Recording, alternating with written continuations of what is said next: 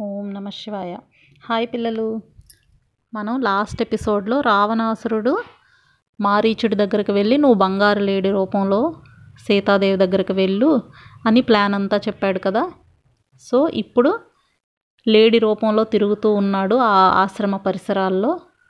తిరుగుతూ ఉంటే సీతాదేవి పూలు కోయడానికి వచ్చి ఆ బంగారు లేడిని చూసింది. చూసిన వెంటనే ఆబ్వియస్లీ బాగా అట్రాక్ట్ అయిపోయింది. ఎంత అందంగా ఉందో ఆ లేడీ. ఎవరికైనా అలాగే అనిపిస్తుంది కదా. పైగా ఇన్ని సంవత్సరాలు ఇక్కడ ఉన్నా కూడా ఎంత అందమైన లేడీని ఎప్పుడూ చూడలేదు ఆమె. ఎందుకంటే నార్మల్ లేడీ అసలు అలా ఉండదు కదా. అందుకు చాలా యూనిక్గా అనిపించింది తనకి. వెంటనే రామలక్ష్మణులిద్దరిని గట్టిగా పిలిచింది మీ ఆయుధాలు తీసుకొని తొందరగా రండి ఇక్కడికి అని. వెంటనే వాళ్ళిద్దరు అక్కడికి వచ్చి చుట్టూ చూసేసరికి ఆ మృగం వాళ్ళ దృష్టిలో పడింది. అయితే వెంటనే లక్ష్మణుడు అన్నాడు అన్నా ఇది నిజమైన మృగం కాదు. రాక్షసుడైన మారీచుడు ఉన్నాడు ఆ మారీచుడే ఈ రూపంలో ఇక్కడికి వచ్చాడేమో అని నా డౌట్. ఎందుకంటే కొంతమంది రాకుమారులు ఇక్కడికి వేట కోసం అని వస్తూ ఉంటారు కదా. అలాంటి టైంలో మాయామృగం రూపం ధరించి ఈ మారీచుడు వాళ్ళని చంపేశాడు. అతను చాలా మాయలు మారి. సో అతనే ఈ మృగ రూపాన్ని ధరించి ఉండవచ్చని నాకు ఎందుకో అనిపిస్తుంది. ఎందుకంటే మామూలు రొటీన్లో లేడీ అసలు అలా ఉండదు కదా. కాబట్టి ఆయనకు ఆ డౌట్ వచ్చింది. అంటే లక్ష్మణుడు ఎంత బాగా ఆలోచించాడో మీరు చూడండి. అదే వాళ్ళ అన్నయ్యతో చెప్తున్నాడు అనమాట అసలు ఇలాంటి మృగం అనేది జో లోకంలో ఎక్కడ ఉండనే ఉండదు. కాబట్టి అన్డౌటెడ్గా ఇది మాయా మృగమే అని అన్నయ్యతో చెప్పాడు. అయితే సీతాదేవి అప్పటికే ఆ లేడీ పట్ల బాగా అట్రాక్ట్ అయ్యి ఉంది కనుక అసలు లక్ష్మణ్ని ఆగమని చెప్పి నువ్వు ఉండయ్యా అన్నట్టుగా చెప్పి రాముడితో చాలా హ్యాపీగా చెప్తుందనమాట అసలు రామ ఇది ఎంత బాగుంది ఇది ఇంత అందమైన లేడీ నా మనస్సు అసలు దోచుకుంది లేడీ. దీన్ని ఎలాగైనా సరే తీసుకొని రండి. ఇది మనం చక్కగా దీంతో ఆడుకోవచ్చు. ఇప్పుడు మన ఆశ్రమం చుట్టుపక్కల చాలా రకాల జంతువులన్నీ తిరుగుతూ ఉంటాయి కదా. చుక్కల లేళ్ళు వానరాలు చామర మృగాలు కిన్నెర మృగాలు ఇలా రకరకాలుగా తిరుగుతూ ఉంటాయి. అవన్నీ కూడా అందంగానే ఉంటాయి. కానీ దీనితో ఈక్వలెంట్ మాత్రం కాదు. ఇంత అందమైన లేడీని నేను ఎక్కడ చూడలేదు. ఇంత కాంతిగా దాని శరీరం అలా కాంతిగా మెరిసిపోతూ ఉండడం కూడా అసలు అది నభూతో నా భవిష్యత్ అంటే ఇంతవరకు ఇలాంటిది లేదు ఇక ముందు రాదు. అంత బాగుంది ఇది. కదా?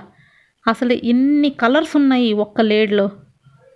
ఇందాక నేను మీకు చెప్పాను కదా రకరకాల కలర్స్ అని ముందు ఎపిసోడ్లో చెప్పాను కదా అలా ఆవిడ ఇప్పుడు చెప్తుంది ఎన్నో రకాల రత్న బిందువులు శరీరం మీద ఉన్నట్టుగా ఉంది. ప్లస్ చాలా చాలా కలర్స్ ఉన్నాయి దాని మొత్తం. రూపం ఎంతో బాగుంది. అసలు నా మనస్సు పూర్తిగా అట్రాక్ట్ అయిపోయింది. కాబట్టి అది అసలు ప్రాణాలతో మీకు దొరికింది అనుకోండి అందరికీ దీనివల్ల ఆశ్చర్యం కలుగుతుంది. మనం ఎలాగూ త్వరలోనే వనవాసం పూర్తి చేసుకొని మళ్ళీ మన రాజ్యానికి వెళ్ళిపోతాం కదా. అసలు అప్పుడు మన అంతఃపురానికే ఇది ఒక అలంకారం అవుతుంది. మీకు భారతుడికి నాకు నా అత్తగారులకి అసలు వాళ్ళందరికీ కూడా ఇది ఆశ్చర్యం కలిగిస్తుంది. అందరూ చక్కగా దీంతో ఆడుకోవచ్చు. ఒకవేళ ప్రాణాలతో ఇది దొరకలేదు అనుకోండి కనీసం దాని చర్మం అయినా నాకు సంతోషాన్నే కలిగిస్తుంది. ఎందుకంటే వీళ్ళందరూ జింక చర్మాలు వేసుకుంటారు కదా తపస్సు చేసేటప్పుడు కానీ అవన్నీ మీరు చూస్తూ ఉంటారు కదా జింక చర్మాలను ధరిస్తారు. కాబట్టి మీరు అలా ఆలోచించకండి. ఏంటి సీతాదేవి జింకని చంపేసి దాని చర్మాన్ని తెచ్చేయమంది అని అనుకోవద్దు. ఇప్పుడు మనం వాడే లెదర్ బ్యాగ్స్ అవన్నీ కూడా అలాంటివే కాబట్టి ఏదో ఒక యానిమల్తో చేసిందే కాబట్టి అది చాలా న్యాచురల్ థింగ్ అందుకే ఆమన్నది ఒకవేళ ప్రాణంతో దొరికితే మనం ఆడుకోవచ్చు మనం అందరం ఎంజాయ్ చేయొచ్చు. అలా కాకుండా ప్రాణాలతో దొరకపోతే కనీసం దాని చర్మం తీసుకొస్తే చక్కగా దాన్ని దర్భాసనంలా పరుచుకొని దాని మీద మన ఇద్దరం కలిసి కూర్చోవచ్చు అని చెప్పింది. అయితే ఇంకో మాట కూడా అంది. యాక్చువల్గా ఇలా దాన్ని తెండి దాన్ని చంపేయండి అని ఉత్తమ జాతికి చెందిన స్త్రీలు అలా అనకూడదు. కానీ నాకు దాన్ని చూస్తే మరి నా మనసు ఆగట్లేదు. కాబట్టి దయచేసి నాకు తీసు తీసుకురండి అని అడిగింది. అడిగితే రాముడు కూడా దాన్ని చూసి అంతే ఆశ్చర్యపోయాడు ముగ్ధుడైపోయాడు అనమాట అబ్బా ఎంత బాగుందో అని. అని అప్పుడు లక్ష్మణుడితో చెప్తున్నాడు. లక్ష్మణుడు నో అన్నాడు కదా ఫస్టే. అందుకు లక్ష్మణుడితో అంటున్నాడు ఓ లక్ష్మణ ఇప్పుడు ఈ బంగారు లేడి కోసం వైదేహి పడుతున్న తపన్ని నువ్వు చూడు. ఇలాంటి మృగం అనేది ఎక్కడ మనకి దొరికే అవకాశమే లేదు కదా. ఎక్కడో ఇంద్రుడి నందనవనంలో కానీ కుబేరుడి చైత్రరథంలో కానీ ఎక్కడ దీనికి సాటి రాగలిగిన మృగం ఇంకెక్కడ ఉండడం అనేది ఇంపాసిబుల్ అసలు. కదా? దాని మీద ఉన్న రకరకాల ఫీచర్స్ని అబ్జర్వ్ చేయి ఎంత బాగుందని. దాని ముఖం కానీ దాని శరీరం కానీ ఎక్కడ చూసినా కూడా అంత అద్భుతమే. ఇలాంటి లేడీని చూస్తే ఎవరికైనా సరే మనస్సు అట్రాక్ట్ అవుతుంది. అలాంటిది ఇప్పుడు సీతకి అలా అవ్వడంలో ఆశ్చర్యమేముంది? తను అడగడంలో కూడా తప్పు లేదు కదా? కాబట్టి దాన్ని తీసుకురావడం అనేది తప్పు కాదు.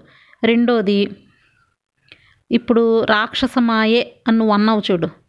మారీచుడు వచ్చాడు అయి ఉండొచ్చు రాక్షసమాయ అని నువ్వు అనుకుంటే ఒకవేళ అది రాక్షసమాయ అయితే నేను ఖచ్చితంగా చంపాల్సిందే. ఎందుకు? ఇప్పుడు ఆ మారీచుడు చాలా దుష్టుడు చాలా క్రూరుడు. ఇది వరకు ఈ వనంలో సంచరిస్తున్న చాలామంది మహర్షుల్ని హింసించాడు. వేట కోసం వచ్చిన చాలామంది రాజుల్ని చంపేశాడు. కాబట్టి అతన్ని చంపడంలో తప్పు లేదు. ఏ రకంగా చూసుకున్నా ఒకవేళ అది నిజంగా లేడైతే తెచ్చి సీతాదేవికి ఇస్తాను. లేదు ఒకవేళ నువ్వు అన్నట్టు రాక్షసమా అయితే ఆ రాక్షసుని సంహరిస్తాను. ఏదైనా మంచిదే కదా అసలు వెళ్ళకుండా ఉండడం ఎందుకు? అని అంటున్నాడు. నువ్వు ధనుర్బాణాలు ధరించి సర్వసన్నద్ధుడివై ఇక్కడే ఉండి మైథిలిని రక్షించు అని చెప్పాడు. సర్వసన్నద్ధుడివై అంటే ఎవరు రెడీగా ఉండాలి? ఎవరు సడన్గా వచ్చినా నీతో యుద్ధం చేసినా వెంటనే నువ్వు తిరిగి యుద్ధం చేయాలి సో ఆవిడని ప్రొటెక్ట్ చేయడం అనేది మనకు అన్నింటికన్నా ఉన్న మోస్ట్ ఇంపార్టెంట్ డ్యూటీ.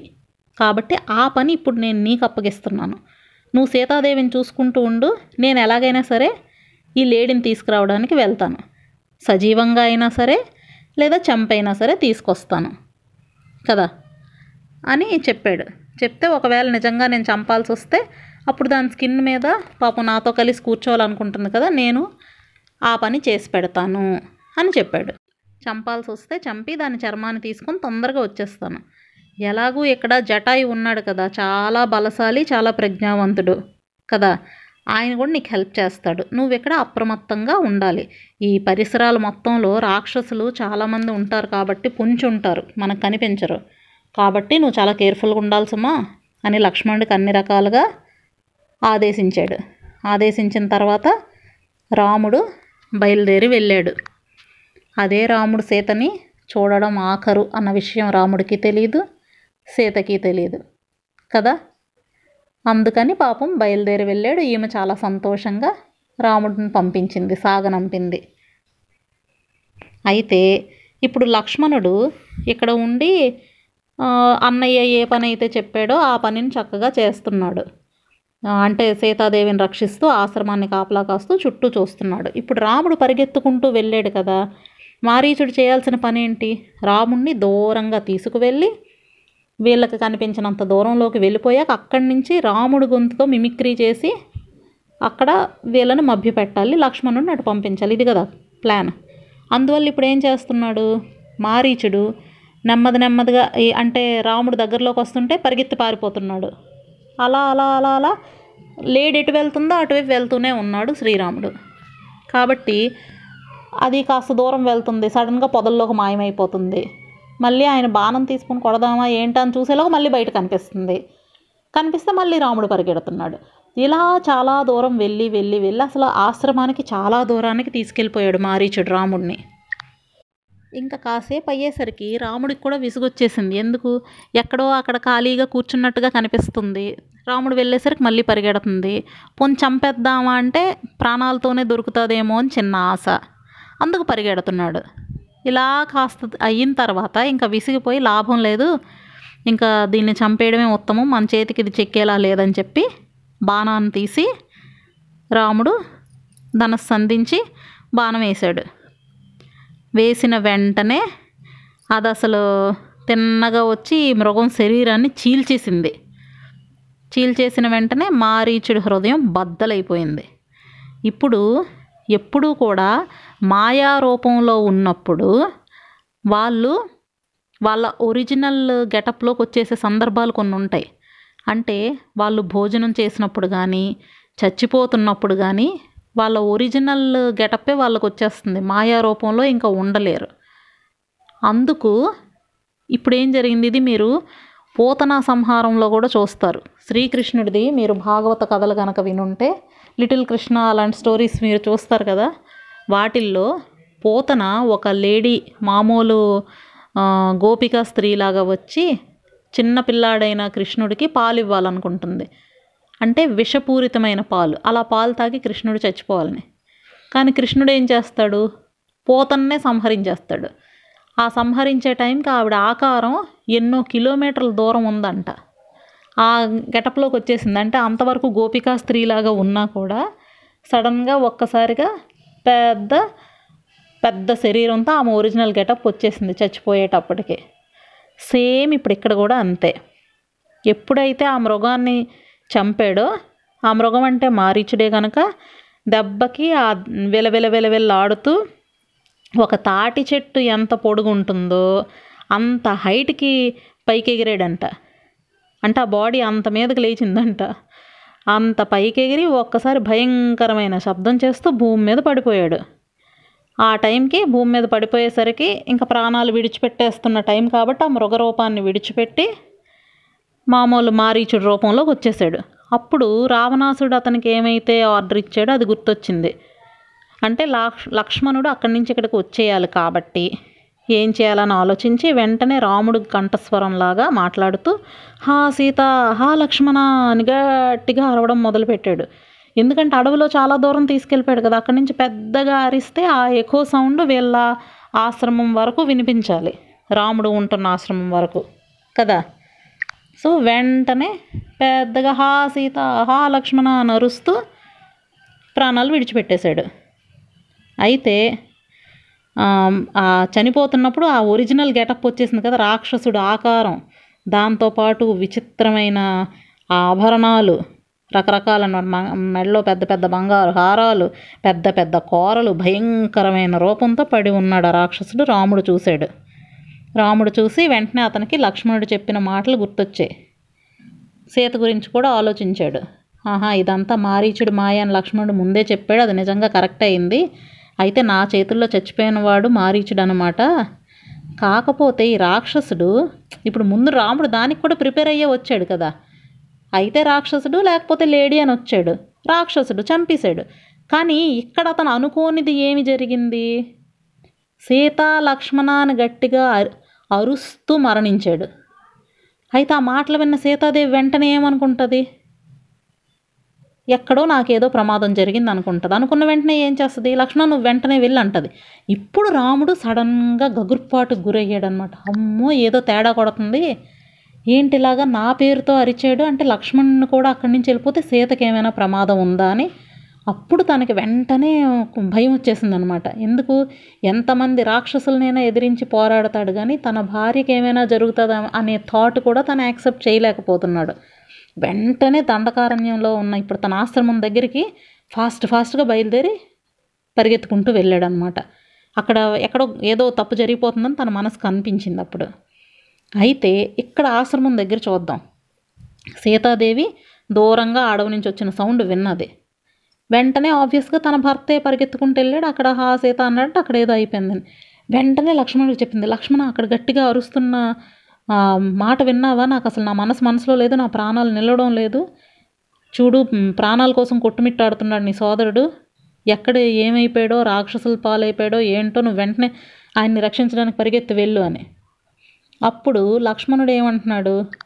అన్న నాకు చెప్పింది నిన్ను జాగ్రత్తగా చూసుకోమని వదిన నన్ను ఎక్కడే ఉండమన్నాడు. ఏమి జరిగినా సరే నేను వెళ్ళను అన్నాడు. అన్న వెంటనే జానకిదేవికి విపరీతమైన కోపం వచ్చేసింది. కోపం వచ్చి ఇప్పుడు లక్ష్మణుణ్ణి అనకూడని మాటలు అంటుందన్నమాట. నీకు అసలు మీ అన్నయ్య అంటే పైకి ప్రేమ నటిస్తున్నావు కానీ నిజానికి నువ్వు ఆయన పాలిటి శత్రువువి. ఇలాంటి ఆపద సమయంలో నువ్వు ఆయన దగ్గరికి వెళ్ళడం లేదు. నువ్వు అసలు నా మీద నీకేదో చెడు ఆలోచన ఉంది. అందుకు రాముడికి హాని జరగాలని నువ్వు ఆలోచిస్తున్నావు. నా మీద నీకు చెడు ఆలోచనలు ఉండడం వల్లే నువ్వు ఆయన్ని రక్షించడానికి వెళ్ళట్లేదు. నిజానికి నీకు ఆయన మీద ఎలాంటి ప్రేమ లేదు. ఆయనకు అసలు ఇలాంటి ప్రాబ్లం రావడమే నీకు ఇష్టం అందువల్లే నువ్వు అసలు రాముడికి ఏమైనా జరుగుతుందేమో అని ఆలోచన కూడా లేకుండా నిశ్చింతగా ఇక్కడ హాయిగా కూర్చున్నావు. అసలు రాముడికి అండగా ఉండడానికి మాత్రమే కదా నువ్వు అడవులకు వచ్చావు. నా కోసం నువ్వు రాలేదు కదా. రాముడికి తోడు ఉండడానికి వచ్చావు. అలాంటి రాముడు ఇప్పుడు ప్రాబ్లంలో ఉన్నప్పుడు అక్కడ అసలు ఆ విషయం దాని గురించి నువ్వు వెళ్ళకుండా నన్ను రక్షించడం కోసం ఇక్కడ ఉంటే ఇంకా దానికి అర్థమే ఉంది అసలు. నేను ఆశ్రమంలో ఉన్నాను క్షేమంగానే ఉన్నాను. కానీ అక్కడ రాముడు క్షేమంగా లేడు కదా బయట అడవిలో ఉన్నాడు అని అంటుంది. ఇలా తప్పుడు మాటలు మాట్లాడింది సీతాదేవి. యాక్చువల్గా లక్ష్మణుడి గురించి అలా మాట్లాడకూడదు. లక్ష్మణుడు అలాంటి వాడు కాదని కూడా తనకు తెలుసు. కానీ ఒక స్త్రీకి తన భర్తకి ఏదైనా ఆపద వచ్చింది అని అనిపించినప్పుడు తన మానసిక స్థితి అంత భయంకరంగా ఉంటుందన్నమాట. ఒక లేడి పిల్ల సడన్గా పులి ఎదురైతే అది ఎలాగా కంగారు పడిపోతుందో ఒక లేడీకి కూడా తెలుగు లేడీలాగే ఇంగ్లీష్ లేడీకి కూడా తన భర్తకి ఏమైనా జరుగుతుంది అన్నప్పుడు ఒక్కసారిగా తను ఏం మాట్లాడుతుందో ఏం చేస్తుందో తనకే తెలియదు అనమాట ఆ రకంగా మాట్లాడుతుంది. అయినా కూడా లక్ష్మణుడు అంటే ఆమె సిచ్యుయేషన్ అర్థం చేసుకున్నారు అలా మాట్లాడినా కూడా తప్పు పట్టలేదు. అమ్మ ఇప్పుడు ఎంతోమంది ఉన్నారు అసురులు ఉన్నారు నాగులు ఉన్నారు గంధర్వులు దేవతలు మానవులు రాక్షసులు. ఇంతమంది ఉన్నా కూడా ఎవ్వరూ శ్రీరాముణ్ణి జయించలేరు. అందులో నీకు ఎలాంటి డౌట్ అక్కర్లేదు. ఓకే? రాముణ్ణి ఎదిరించి ఎవ్వరూ నిల్చోలేరు. ఇది ముమ్మాటికి నిజం. ఎప్పటికైనా ఏదైనా రాముడే గెలుస్తాడు. ఎవరితోనైనా యుద్ధం వస్తే. ఆయనకు ఆపద కలుగుతుందని నువ్వు అసలు ఆలోచించనక్కర్లేదు. నువ్వు ఇలా ఇలాంటి మాటలు మాట్లాడడం కూడా తప్పు. రాముడు లేని టైంలో నేను నిన్ను ఒంటరిగా వదిలి ఆశ్రమంలో నిన్ను వదిలేసి నేను వెళ్ళను. ఎందుకంటే రాముడు నీకు తోడుగా లేడు. నేను కూడా నీకు రక్షణగా లేకపోతే నీకెవరు కాపలా? కాబట్టి మా అన్నయ్య నిన్ను జాగ్రత్తగా చూసుకోమన్నాడు. రాముడి గురించి నువ్వు అసలు టెన్షన్ పడకు. మనస్సుని కొంచెం నిమ్మలంగా ఉంచుకో. నీ భర్త ఆ మృగాన్ని సంహరించి తొందరగా వస్తాడు అని చెప్పాడు. ఇంకో మాట కూడా అన్నాడు. అసలు మనకు వినిపించింది నిజంగా రాముడి కంఠస్వరం కాకపోవచ్చు. ఎవరో మాయా ప్రభావంతో ఇలా మాట్లాడి ఉండొచ్చు. అది కూడా నువ్వు ఆలోచించాలి. ఎందుకంటే మారీచుడే గనక వచ్చుంటే వాడు ఎలాంటి మ్యాజిక్లైనా చేయగలుగుతాడు. కాబట్టి రాముడు నీ రక్షణ భారాన్ని నా మీద ఉంచి నాకు అప్పగించి వెళ్ళాడు. కాబట్టి నేను నిన్ను విడిచిపెట్టి ఎట్టి పరిస్థితుల్లో వెళ్ళను. అసలు మొన్న కరదోషల్ని చంపిన తర్వాత చాలామంది రాక్షసులు పగబట్టి ఉన్నారు మన మీద. ఓకే? వీళ్ళు రకరకాల సాధు పురుషులందరూ ఇక్కడ తిరుగుతున్నారు కదా వాళ్ళందరినీ చంపడానికి వీటికి కూడా రకరకాల కంఠస్వరాలని అనుకరించడం రకరకాలుగా మాట్లాడడం ఇవన్నీ చేయడం అనేది ఆ రాక్షసులకు అలవాటు. కాబట్టి ఇప్పుడు కూడా అలాంటిదే ఏదో ఉండుంటుంది తప్ప రాముడు గొంతు అయ్యి ఉండదు అని. మీరు ఆలోచించండి ఇందాక శ్రీరాముడు వెళ్ళినప్పుడు కూడా లక్ష్మణుడు అనాలిసిస్ ఎంత పర్ఫెక్ట్గా ఉందో ఇప్పుడు ఆ గొంతు విన్నాక కూడా తన అనాలిసిస్ అంతే పర్ఫెక్ట్గా ఉంది చాలా కరెక్ట్గా చెప్పాడు. కానీ ఎవరు మన సీతాదేవి ఒప్పుకోదు కదా ఆవిడ యాక్సెప్ట్ చేయలేదు. ఒరి దుష్టుడా కఠినాత్ముడా క్రూరుడా నువ్వు అసలు వంశానికే చెడ్డ పేరు తెచ్చిన వాడివి అసలు నా భర్త ఎక్కట్లో ఉండడం చూసి నువ్వు నీ మనసులో కుళ్ళు బుద్ధి ఉంది. అందుకే నువ్వు ఇలా మాట్లాడుతున్నావు నువ్వు మేకవన్ని పులివి అని ఇంకా నానా రకాలుగా అనేసింది. అసలు నువ్వు నన్ను ఎలాగైనా పెళ్ళి చేసుకోవాలి నన్ను నన్ను నీ దానిగా చేసుకోవాలన్న ఆలోచనతోనే నువ్వు రాముడు అడవులకు వస్తుంటే వెనకాతలు నువ్వు వచ్చావు. లేకపోతే మమ్మల్ని హాని చేయడం కోసం భరతుడు నీకు ఇలాంటి ఆలోచన ఇచ్చి ఉండొచ్చు. మా వల్ల ఇంకెలాంటి ప్రాబ్లం ఉండకూడదని అంటే ఇప్పుడు భరతుడిని కూడా నిందించడం మొదలుపెట్టింది. మీరు అందరూ కలిసి ఇలాంటి ఆలోచన చేశారేమో కానీ నీకు తెలియదు కావాలా నా భర్తకంటూ ఏమైనా జరిగితే నేను ఒక్క క్షణం కూడా ఈ భూమి మీద నేను ఇంకా ఉండను వెంటనే చనిపోతాను నీకు అలాంటి డౌట్లు ఏం అక్కర్లేదు అని ఇష్టం వచ్చినట్టు ఇంకా ఆమె నోటికి ఎలా వస్తే అలా మాట్లాడేసింది. ఇంకా ఇన్ని మాటలు విన్నాక ఇంకా లక్ష్మణుడు మాత్రం ఇంకా తల ఉంచి నమస్కరించి సీతాదేవికి ఒక మాట అన్నాడు అమ్మా సీత నువ్వు నాకు పూజ్యురాలువైన దేవతవు నువ్వు. ఇంకా నీ ముందు నేను మాట్లాడలేను. ఎందుకంటే లేడీస్ ఇలా మాట్లాడడం ఆశ్చర్యం కాదులే. చాలా వరకు వాళ్ళకి ఆ సిచ్యుయేషన్ వచ్చేసరికి ఎలా మాట్లాడేస్తారో తెలీదు. ధర్మ మార్గాన్ని ఇలాంటి వాటిని ఆలోచించరు. కానీ నువ్వు జనక మహారాజు కూతురు నువ్వు. నీ నువ్వు అలాంటి మాటలు మాట్లాడితే నాకు అసలు నాకు గుండెల్లో బాణం గుచ్చుకున్నట్టుగా అంత బాధ కలుగుతుంది. నేను ఇంకా తట్టుకోలేకపోతున్నాను. నీ మాటల్ని నేను మా అన్నగారు ఇచ్చిన ఆజ్ఞను పాటించడం అనేది తప్ప నాకు ఇంకో ఆలోచన లేదు. కాబట్టి నేను ఇలా ఉన్నాను. కానీ నువ్వు ఒక నార్మల్ ఆర్డినరీ స్త్రీ ఎలా మాట్లాడి చెత్తగా మాట్లాడుతుందో అంత గొప్ప జనక మహారాజు కూతురువే నువ్వు కూడా ఇలాగే ఒక సాధారణ స్త్రీలాగా మాట్లాడి నా మీదే నువ్వు డౌట్ పడుతున్నావు. దీనివల్ల ఇంకే కీడు రానుందో ఏంటో నాకు అర్థం కావట్లేదు. నీ నోటి నుంచి ఇలాంటి మాటలు వస్తున్నాయంటే సరే ఇంకెందుకు? నేను రాముడి దగ్గరికి బయలుదేరుతున్నాను. నీకంతా మంచి జరగాలమ్మా. ఇక్కడ ఉన్న వనదేవతలంతా నిన్ను రక్షిస్తారు. నిన్ను రక్షించుగాక అని అన్నాడు. అని నాకు భయంకరమైన అపశకునాలు కనిపిస్తున్నాయమ్మా. దీన్ని బట్టి చూస్తే నేను తిరిగి వచ్చేసరికి నువ్వు మా అన్న అయిన శ్రీరాముడు కలిసి ఉండగా చూసే భాగ్యం నాకు లేదేమో అని నాకు అనిపిస్తుంది. అని చెప్పాడనమాట అంటే ఆయనకు అర్థమైపోయింది. ముందు మనం అనుకున్నాం కదా శకున శాస్త్రం అని. అది ఇతనికి ఇప్పుడు కనిపిస్తుంది కదా. ఎందుకంటే అన్ని చెడు శకునాలు కనిపిస్తున్నాయి. సీత ఏమి ఎలా మాట్లాడుతుంది? వెళ్ళకూడదని తెలిసినా వెళ్ళాల్సిన పరిస్థితి వస్తుంది. సో ఈవిడికి ఏదో అపకారం జరుగుతుందని ఆయనకు అర్థమైపోయింది. అప్పుడు ఇవన్నీ మాట్లాడాడు. ఇన్ని మాట్లాడితే అప్పుడు కూడా జానకిదేవి ఇలా లక్ష్మణుడు చెప్పింది నిజమేమో అన్న ఆలోచన ఆవిడకి కలకలేదు లక్ష్మణ నువ్వు అసలు రాముడికి దూరం అయిన తర్వాత నేను ఒక్క క్షణం కూడా బ్రతకలేను. అందుకే నేను గోదావరిలో దూకేస్తాను. లేకపోతే ఉరిపోసుకొని చచ్చిపోతాను. లేదా కొండెక్కి పర్వత శిఖరం మీద నుంచి దూకి కింద పడిపోతాను. లేదా విషం తాగేస్తాను. అగ్నిలో ప్రవేశిస్తాను. ఇలాంటివి తప్ప నేను పరపురుషుడిని అసలు కనీసం ముట్టుకోను అన్నది. అంటే ఇంకా లక్ష్మణుడు పాడు ఆలోచనలతో ఉన్నాడనే కాన్సెప్ట్లోనే ఆవిడ మాట్లాడుతుంది. ఇంకా అలా అనేస్తుంది. ఇంకా ఇది కాక గుండెలు బాదుకొని ఏడుస్తుంది. అలా ఏడుస్తుంటే ఇంకా చూసి ఆవిడని ఓదార్చాలని ట్రై చేశాడు లక్ష్మణుడు. పాపం అంతగా ఏడుస్తుందని. అయితే తను ఓదార్చడం కోసం లక్ష్మణుడు వెళ్ళడం ఇంకా లేట్ చేస్తున్నాడని. ఇంకా ఆవిడేమీ మాట్లాడుకుంటే ఇలా సైలెంట్గా ఉండిపోయింది. ఇంకా ఆవిడ మొండిగా అలా బిహేవ్ చేస్తుంది ఆవిడ మాటలు అలా భయంకరంగా ఆయన మాటలు మాట్లాడుతుంటే లక్ష్మణుడు పాపం బాగా నొచ్చుకున్నాడు. నొచ్చుకొని ఓ పక్కగా నిలబడి ఆమెకు నమస్కరించి ఈవిడ్ని ఎలా ఒంటరిగా విడిచిపెట్టడం అని అలా పాపం తడబాటుతో ముందుకు వెళ్తున్నాడు వెనక్కి ఆవిడనే చూస్తున్నాడు ముందుకు వెళ్తున్నాడు వెనక్కి ఆవిడనే చూస్తున్నాడు. అంటే ఇంకా సీత వెళ్ళిపోతుందన్న విషయం అతనికి తెలిసినా కేవలం ఆమె అలా మాట్లాడడం వల్ల తను ఏమీ చెయ్యలేక రాముడి దగ్గరికి బయలుదేరి వెళ్ళాడు ఇంకా. ఇప్పుడు రావణాసురుడు ఇందాకటి నుంచి ఎదురు చూస్తున్న అవకాశం వచ్చింది. ముందు రాముడు వెళ్ళిపోయాడు ఇప్పుడు లక్ష్మణుడు వెళ్ళిపోయాడు. సీత ఒక్కతే ఆశ్రమంలో ఉంది. ఇప్పుడు ఏం జరుగుతుందో మనం రేపు తెలుసుకుందాం. బాయ్ పిల్లలు.